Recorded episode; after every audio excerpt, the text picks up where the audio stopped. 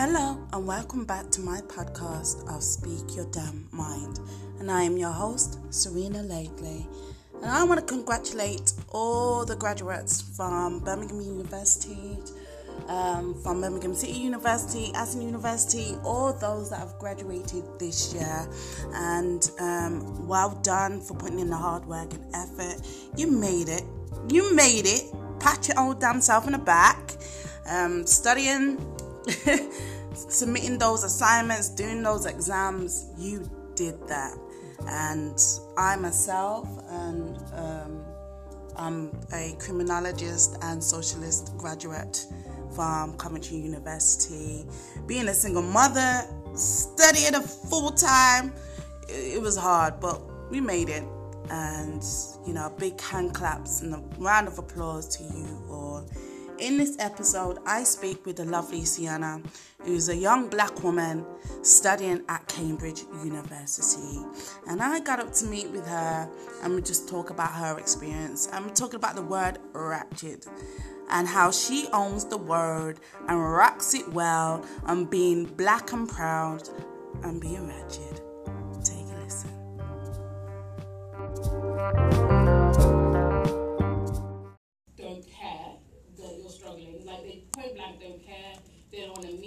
Talk about it. And when you do meet them, they're like, oh, "Have you ever considered that uni might not be for you?"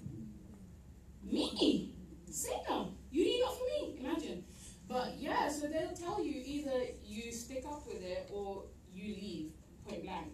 And then on top of that, you have to do all your stuff outside of uni to make sure that you actually get a job once you leave, otherwise you're drowning in debt. So my experience was, and then even in the classroom, you get there and people are just, I don't want to swear, but they're just chatting rubbish. Like people are talking about these sociological things, but totally ignore race, ignore gender, ignore class, all these different intersections of life, Yeah. and just telling you this lovely middle class white history of sociology, which just My I can't even digression. get into just frustration. But yeah, so that's when I was like Victoria, you kind of need to do something about this because I'm struggling, my friends are struggling. Clearly, it's not just an us problem. But she didn't tell you that while she was at university, she didn't actually pick up the phone and chat. Yeah. It wasn't until, she oh, there were so many times I, I locked myself in the room, I didn't come out, oh, should I give Victoria a call? I can't bother her with this. And she went downhill, Oh yeah. went downhill, because no one to talk to. No one to talk to. And so this is a real situation. Hence, we then, I said, look, let's do something. Let's do something. There's another young woman as well, Jessica, who's at Warwick. And she went downhill for a whole year, took a whole year out. And it was through me talking at night time, 12 o'clock at night, 2 o'clock in the morning, to bring her back up. There was another woman um, who's um, there's a friend of mine, she's an accountant, who works in the city, and her daughter um, went downhill. And she only, she's, she's just finished university this year. She went downhill so badly that her mother didn't know what to do. And I was working with her young child, um, because her mother didn't know, didn't come across this mental illness stuff. I don't understand what's going on with my daughter, she's fine. All of a sudden, but what happened with her daughter was that um, she had mostly had white friends in London. She went to Streatham, Streatham Girls High School, I think. Yeah. So she went she had mostly white girls. And she went to the university thinking that the white girls she hung around with would be the similar white girls which she hung around with in university. And they basically shot. And within that, it really knocked her identity. And she just couldn't understand, and it really knocked her. And her parents had to get a flat for her and just buy a flat for her up in the area. So she just had a flat on her own and tried to kind of come to terms with it. But she she's struggling still. She's not able to work. She's finished her degree. I helped her do a dissertation and everything else. And I got friends to help as well. She managed to get a 2-1 from Russell Group University, which is fantastic. But she's taken a year so far just to mend herself. Just to be able to get out of bed and just do one thing at a time.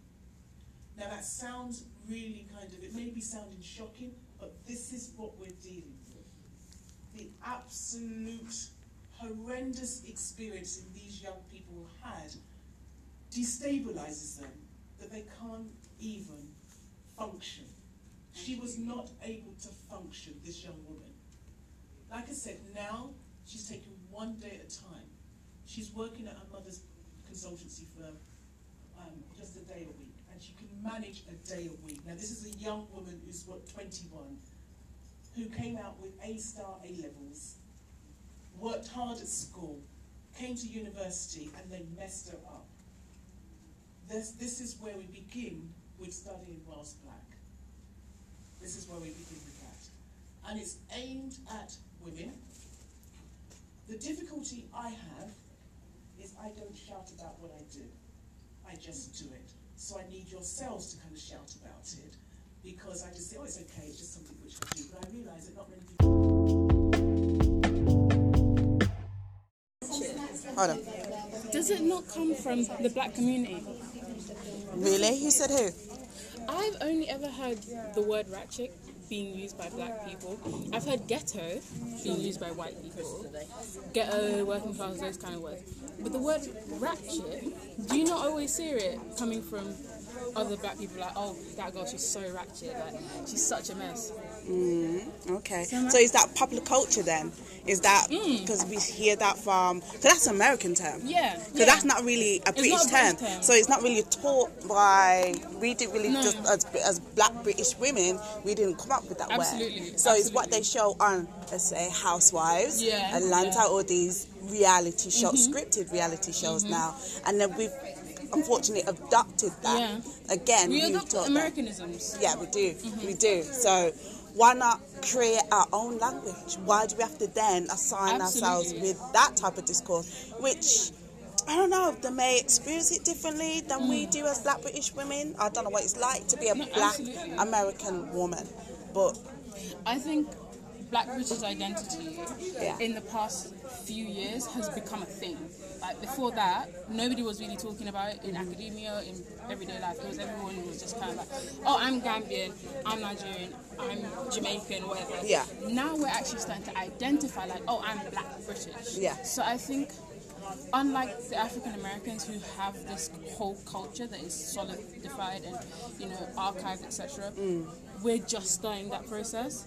So, in my opinion, I don't see the necessarily the problem in kind of borrowing some of those isms if it's going to help us build our own. If that makes sense. okay, okay. Right. So if I'm like, okay, I'm a working class black woman here in the UK. Yeah. I dress a certain way. I talk a certain way. People perceive me a certain way. Mm. And that aligns with the culture from somewhere else. that, that- that's their problem. Mm. That's their problem because if their perceptions do not match what your Mm-hmm. your you, who you are, then the problem lies with them. So then that's the, the the issue is, or is it issue? You mentioning about being unapologetic. Yeah. Yeah.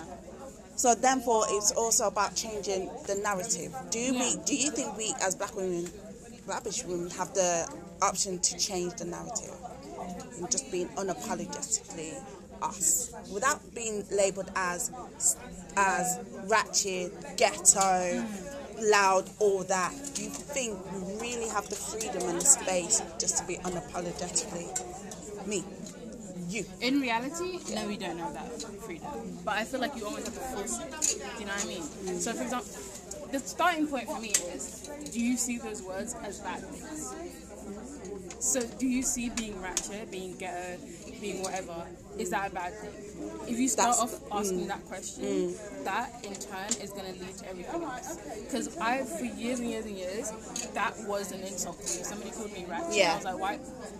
You know, getting getting leery. Yeah, I'm like, yeah. what do you mean I'm getting ratchet? But in turn, when you now start to, you know, look at yourself and really look at your culture, and I'm mm. like, okay, what's so wrong with being ratchet? Like, Okay. what's so wrong with being Own it and put the power back Exactly. in our hands and not in that. Right. Because you're then reclaiming it. Yeah. Like, okay, I'm ratchet and what? Okay. And then now when somebody calls you ratchet, what are you? Okay. Yeah. Yeah, I'm ratchet and what? what are you gonna do? Is, that's not a bad thing. Yeah. It's like back in the day when people call women like you're a slut, and now you have like the Amber Roses of the world. Mm. Oh, yeah. Doing you know slut walk where it's like okay, I'm a slut and what? Mm. You have to when you then reclaim it, you can then put your own definition on it. Just how you know Amber Rose changed the definition of slut to like a woman who sleeps Yeah, around. empower- It's to women empowerment now. Yeah. enjoys her sexuality Yeah. it. Yeah. And I think by reclaiming words like ratchet and ghetto, you then become your own definition of that. Do you know what I mean? Mm-hmm. So if I can say that I'm ratchet, it's like, oh, maybe ratchet isn't what I thought it was. Yeah. Because I can stand up and say that, yeah, I got my door knock earrings on. Yeah. You know, on a Tuesday I'll be rocking my 30 inch blonde Yeah. wig. Yeah, You yeah. I got that too in my Down drawer. Brixton High Street. Yeah. We doing a madness. But at the same time, You're I get- educated. You're on, in, in I get invited to universities to talk about black feminism, Mm. to talk about theory. So those don't have to be two separate parts of my identity. They are the same person. Yeah. I'm the same sailor Yeah. everywhere, which is where I mean about unapologeticness. You shouldn't have to feel like, as a black woman, you go into a certain space and you be one version of yourself, and then as soon as you leave, you're a different version. Like, Mm-hmm. You don't have to be, oh, with my black friends, I'm this, I'm that, I'm that. Mm-hmm. I talk this way, I dress this way, and then when I'm in a white institution at university. I look this way, I talk this way, I read these books. Mm. In reality, those are all you. Yeah. And you should feel free to do all of those Mm. in any space that you're at. And that's where I'm like, yeah, I'm ratchet. Mm. I'm a working class black woman. But I'm also in these universities working with young women, doing all these things that otherwise don't meet that narrative of ratchetness. and it's great and it's you're you're touching on basically cognitive dissonance. Uh-huh. And you're dealing with that issue and so many women with that do you know what I mean? Black mm-hmm. women and black girls so growing up with that and I'm, that's so powerful what you're doing.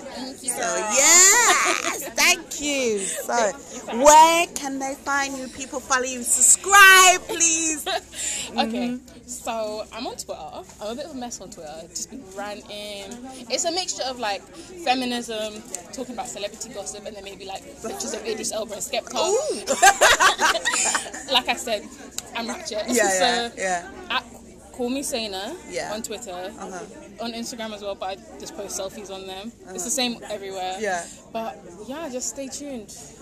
Hopefully you'll see my face somewhere near you. What's next for you then after uni or dur- what, what's next for you? Because you're Oh, you're here talking. I'm at uni. Yeah. um, doing the feminist thing with Victoria. Yeah. But I also st- started my own business. Easy. Come on, speak on it. Speak on it. so I launched my bundles business because I'm a hairstylist. Yeah, multifaceted, dude. yes, multifaceted. yes, that's what we definitely. Yes, we are. So. I'm a hairstylist, so I also do hair and I sell bundles, Uh-huh. and that's what I'm doing at the moment. And then uni in September Uh-huh, again, and then doing the work with Victoria. Yeah. So we out here. We're out Yeah, out here. Well done. Well to do done. the thing. Yeah, man. And I support you on that. So well done and thank you for being a Thank super black woman. Speaking your damn mind and being unapologetic stop. They about can't even that. see me doing all it. but yeah. Thank you guys. So there you go. Go follow her. Go get your bundles and go get your feminism from this woman right now. Powerful, amazing.